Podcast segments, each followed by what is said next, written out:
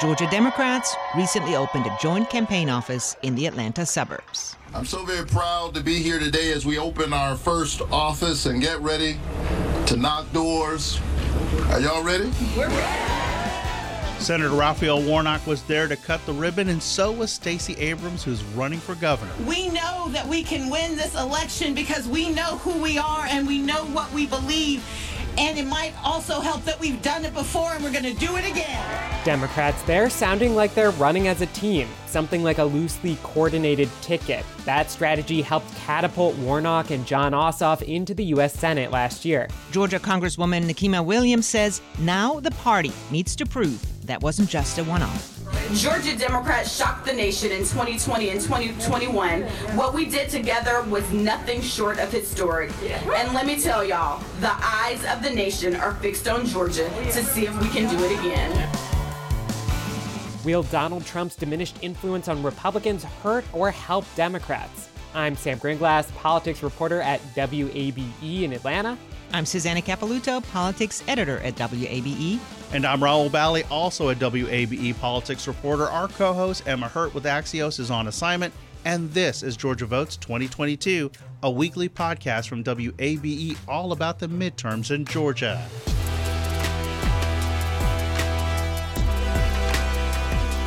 I vote because it's a privilege. I vote it's a duty. because I want to make an impact. I vote because I want leaders who care about Voting my future. is the gift of so freedom. So voting matters to me because I believe there is value in my voice. So, after weeks of Republicans taking up all the political oxygen in the many contested primary races, we're starting today's episode with Democrats. They've opened up that joint office and started their trek towards November, knowing the stakes are high and lots of national attention is on the party. Is running as a team a good strategy this year? What do y'all think? Well, on one hand, you've got two very different races. One is for federal office in Washington. The other is to lead the state government here in Atlanta. And so, sure, there's lots of overlap in platform points that matter to both of these offices. You know, I'm thinking policy about guns, abortion, healthcare. Those are made both in Washington, in Congress, and also in Atlanta, in the State House. The policy levers, the political dynamics, sure, those might be different, but there are broad themes that both candidates can easily talk about no matter the office that they're running for. Now, one thing that might hinder a joint ticket is the national political forces that are happening right now. It is just not a great climate for Democrats given high inflation. Um, it might be easier for Republicans to say tie Warnock to Biden, uh, you know, both in Washington, whereas Abrams can kind of try and focus on local issues in Georgia if she wants to and distance herself from the Biden administration. One thing I've noticed in the ads that we're seeing so far from Republicans, you know, we hear lots of talk about Abrams as this radical liberal taking away Georgia's soul there's less of that when it comes to Warnock, at least this cycle. Um, you hear them talk about him as a nice guy, just maybe not the right senator for Georgia. So maybe there's reason at some point for these two candidates to make some space and, and define themselves individually. So looking back at 2020 and 2021, there absolutely was a chemistry when Senators Warnock and Ossoff campaigned together. At their rallies, you'd see their buses with both of their names pull in. There was an absolute energy with the crowd. They played off each other in their speeches. So, you know, will that chemistry be repeated with Stacey Abrams and, and Senator Warnock? It's possible. They are different races, as Sam points out. And, you know, chemistry is, eh, you know, that's something that just kind of, it can just happen, sometimes doesn't happen. As for what happens with Trump voters, I think very clearly the influence of Trump is diminished in Georgia. You know, that number was that number 20 or 30%? It possibly still is. But what percentage of voters are Republicans trying to bring back in the tent? The Republican operatives I talk to say that's in the single digits. The absolute hardcore Trump supporters who may not support Governor Kemp. That hurts Democrats because that's a smaller number for Republicans to have to go after.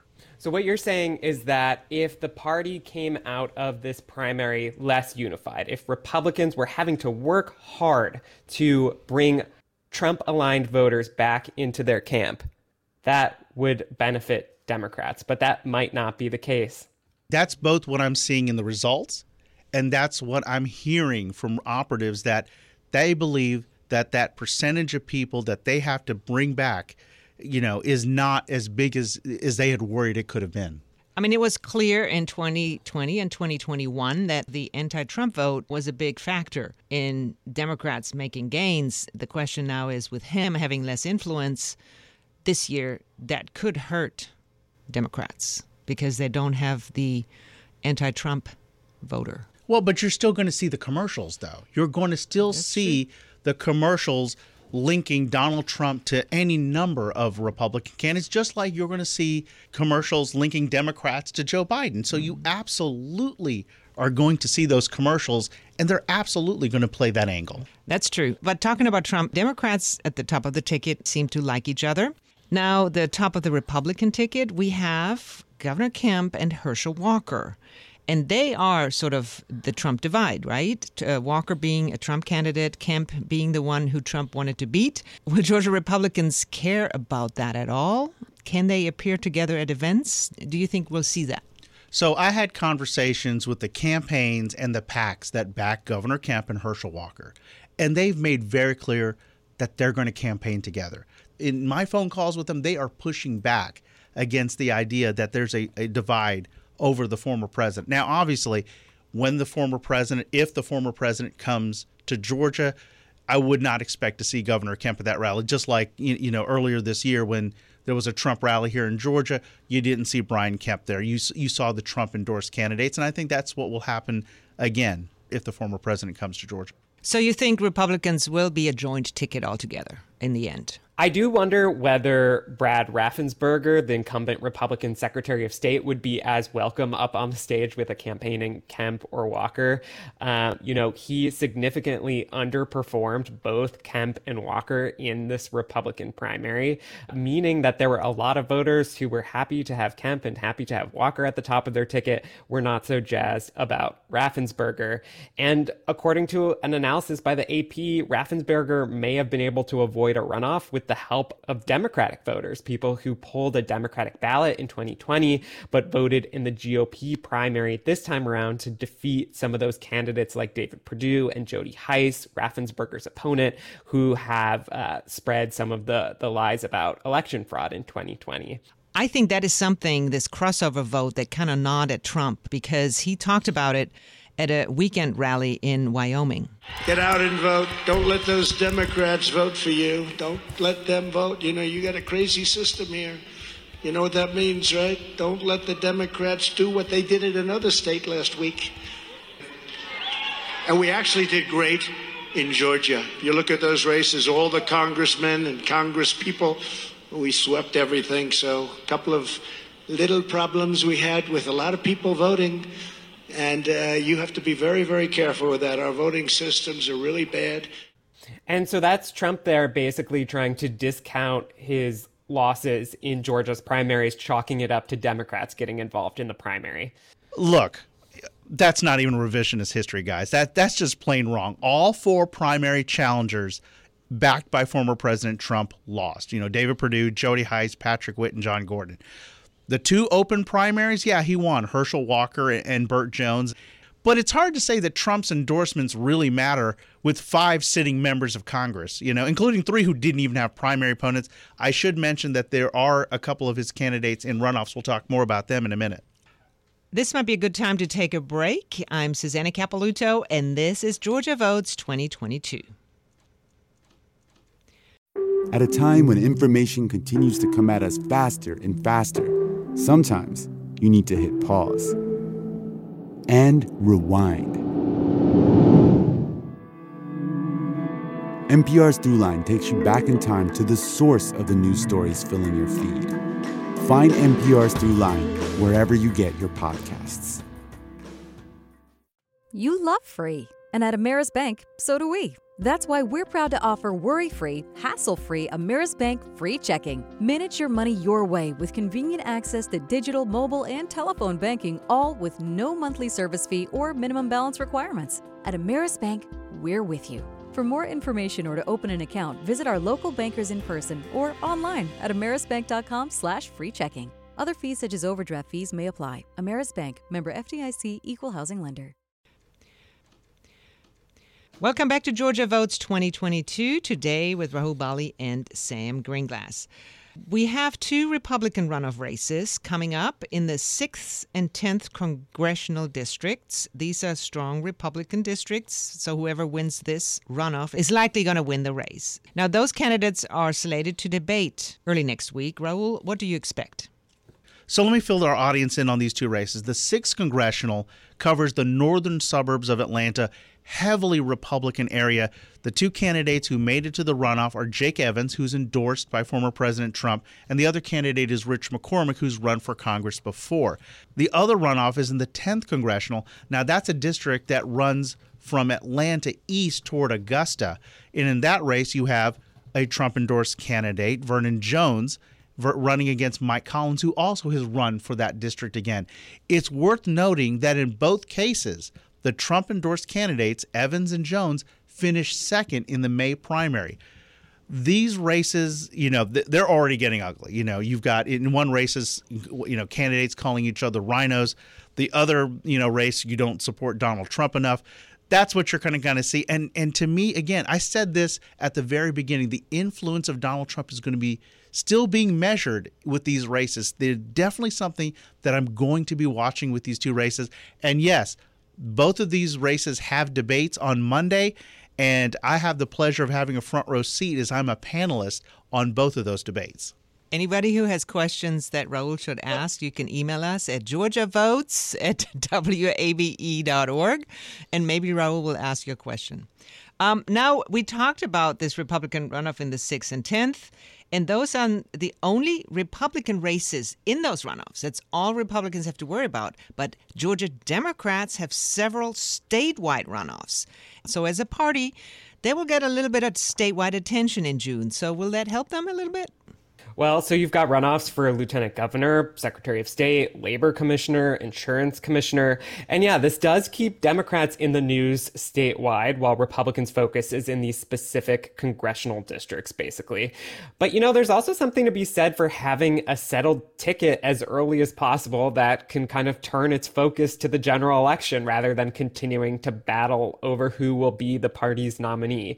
It is interesting, though, that so, you know, in Georgia, statewide candidates don't run as a formal ticket like they do in some other states, but uh, Stacey Abrams has come out and endorsed a candidate for lieutenant governor, for secretary of state, for labor commissioner.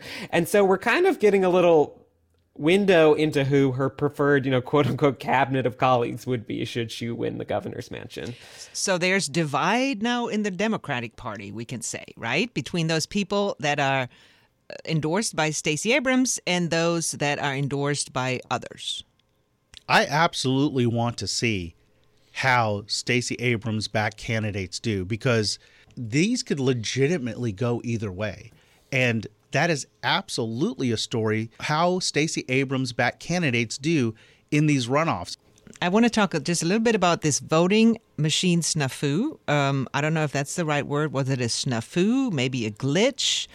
Um, but even that does not really describe the mess that resulted from human error in programming ballot scanners in DeKalb County, which is in metro Atlanta. Rahul, let's try to explain what went wrong. So, this situation involves a local county commission race. And on election night, some of the results just didn't look right where where you know a sitting candidate wasn't getting any votes and including in her own precinct where she voted. She's just like wait a second here. So when when people started digging into what happened first you had a candidate drop out. Then just before advanced voting they, people noticed there were some precincts missing from this local race. So they had to try to add those back in and then after early voting had started on that first day, they noticed a non binding referendum question. So parties can put these questions on the ballot. They, they have no power of law, but they could ask, you know, do you think the sun will come out tomorrow? That question for a Republican ballot didn't appear. So for each one of these issues, there was a patch, there was a programming fix.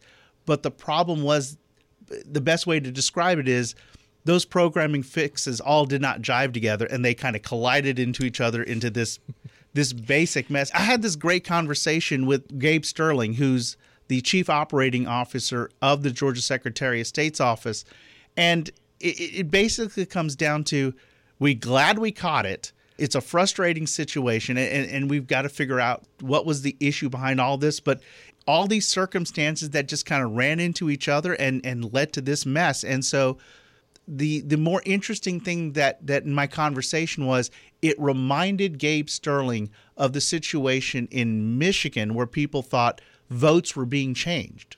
There were four positions on the scanners they were looking for, but on some of the BMDs, some percentage of them, there were only three candidates showing because of the final uh, media output that was changed because of that Republican ballot question. So that is why you got some of those weird outputs. And when you try to put them into the election management system to aggregate, you got what looked very strange. This is the same exact thing that happened in Antrim County, Michigan. That started all the conspiracy theories around Trump saying the machines are flipping votes. No, it was a human error by, about programming that just didn't get caught early enough. It got caught at the end, which is not the best place to catch it, but it's better to catch it there than not catch it at all. Where it looked like I'm voting one thing and then something else is coming out the other end. In the end, he made clear the issue wasn't with the voting machines, it was the programming of the scanners that were reading the ballots. And so that's what I think the big message he was trying to make sure that the voting machines were fine. It's just how you program them and then how the scanners read them became the issue. They did send out a press release explaining what happened, and um, we talked about it, Rahul, this press release, trying to figure out what actually happened. I literally had to draw circles to figure out, you know, here's this one thing happened, then this thing happened, and this thing happens, and they all just came together, and then someone grabbed the wrong code when they were updating something. That's what happened. It's a human error. I'm hearing that it's probably all going to be sorted out in front of the state elections board at some point to look into what exactly happened here and how can that be prevented. But it seemed to be just a confluence of circumstances that caused this one race to come out weird. But the good thing is that they say we have paper ballots this time around. So I just want to zoom out for a second. I'm curious, Rahul, Susanna, from your reporting on this, it, it, sounds like you're talking about it as kind of a random whoopsie that happened um, and not representative of some bigger problem that we should worry about in November. But I wonder, you know, as there's just this added spotlight on voting issues right now, as you mentioned, Rahul, Gabe Sterling talking about this situation in Michigan, where, you know, when these changes happen, people start to not trust elections or spin some broader narrative about what's mm-hmm. happening, that something nefarious is happening. Why do you think talking about this DeKalb County Commission race matters when we look ahead to November and all of the spotlight that is on the counting of ballots in this moment. I think it's important the message that both the county and the state are sending out because they are not blaming each other. It's not DeKalb County saying, oh, the state programmer, because the state programs this, right? Messed up. DeKalb is not saying that. The state is not saying, oh, DeKalb County messed up because I think mistakes were made on human mistakes on both sides. The first mistake in DeKalb County was oops, there are five more precincts that need to be in this district race because we redistricted. They discovered that after they already had programmed everything. So then the state goes, oh, let's just make a separate program for those five precincts. So you had one program that worked for all the precincts, and one program, so call it Thing One, worked for all the precincts, and Thing Two worked for just these five precincts. Then early voting starts, and they're realizing, oh, this question that the Republicans put on the ballot isn't appearing correctly. So they say, oh, we need to fix that. So the state goes in at this point, puts the question on, but the programmer, instead of taking thing one, takes thing two. So that's where the mess up comes in. It's very complicated. We drew circles about it, but it needs to be explained. It's very tedious, but if you explain it, it's clear that the problem is not with the technology, it is with the people. I do want to add one more quick important point. The Georgia Secretary of State's office is run by Brad Raffensperger, a Republican. DeKalb County is a strongly Democratic county, and in these two offices, right now they're generally on the same page with everything that's happened and i think that's another important point yeah i mean just a reminder too that elections are run by humans and people, and sometimes there are mistakes. But what matters, it seems like, is that they are quickly corrected. The question is, does it erode people's trust in the meantime? And what do elected officials do to explain so people have confidence in, that these issues are being managed appropriately? Yeah. There's better ways to do elections, I'm sure. But that's what we got. Rahul, before we go, I want to know how it went with all your roller coaster trips. For Memorial Day weekend, we headed to Sandusky, Ohio to go to Cedar Point to take on some of the biggest roller coasters and and and and Sam mentioned that I should take the kids to, to Camp Snoopy and uh, Sam unfortunately I was given the the stink eye from both boys cuz that's for babies. We took on, you know, Millennium Force and clicked off at 93 miles an hour. They rode that, I want to say 3 or 4 times. Those big roller coasters, man, that was something. And we're looking forward to more roller coasters around the country. My DMs are open for roller coaster suggestions. I'm just sick thinking about it. Well, thank you all. Georgia Votes is a production of the WABE Politics Desk. Our engineer is Kevin Rinker. Check out our other podcasts like TechCast with Emil Moffatt and Political Breakfast, which drops every Wednesday. I'm Susanna Capelouto. See you next week.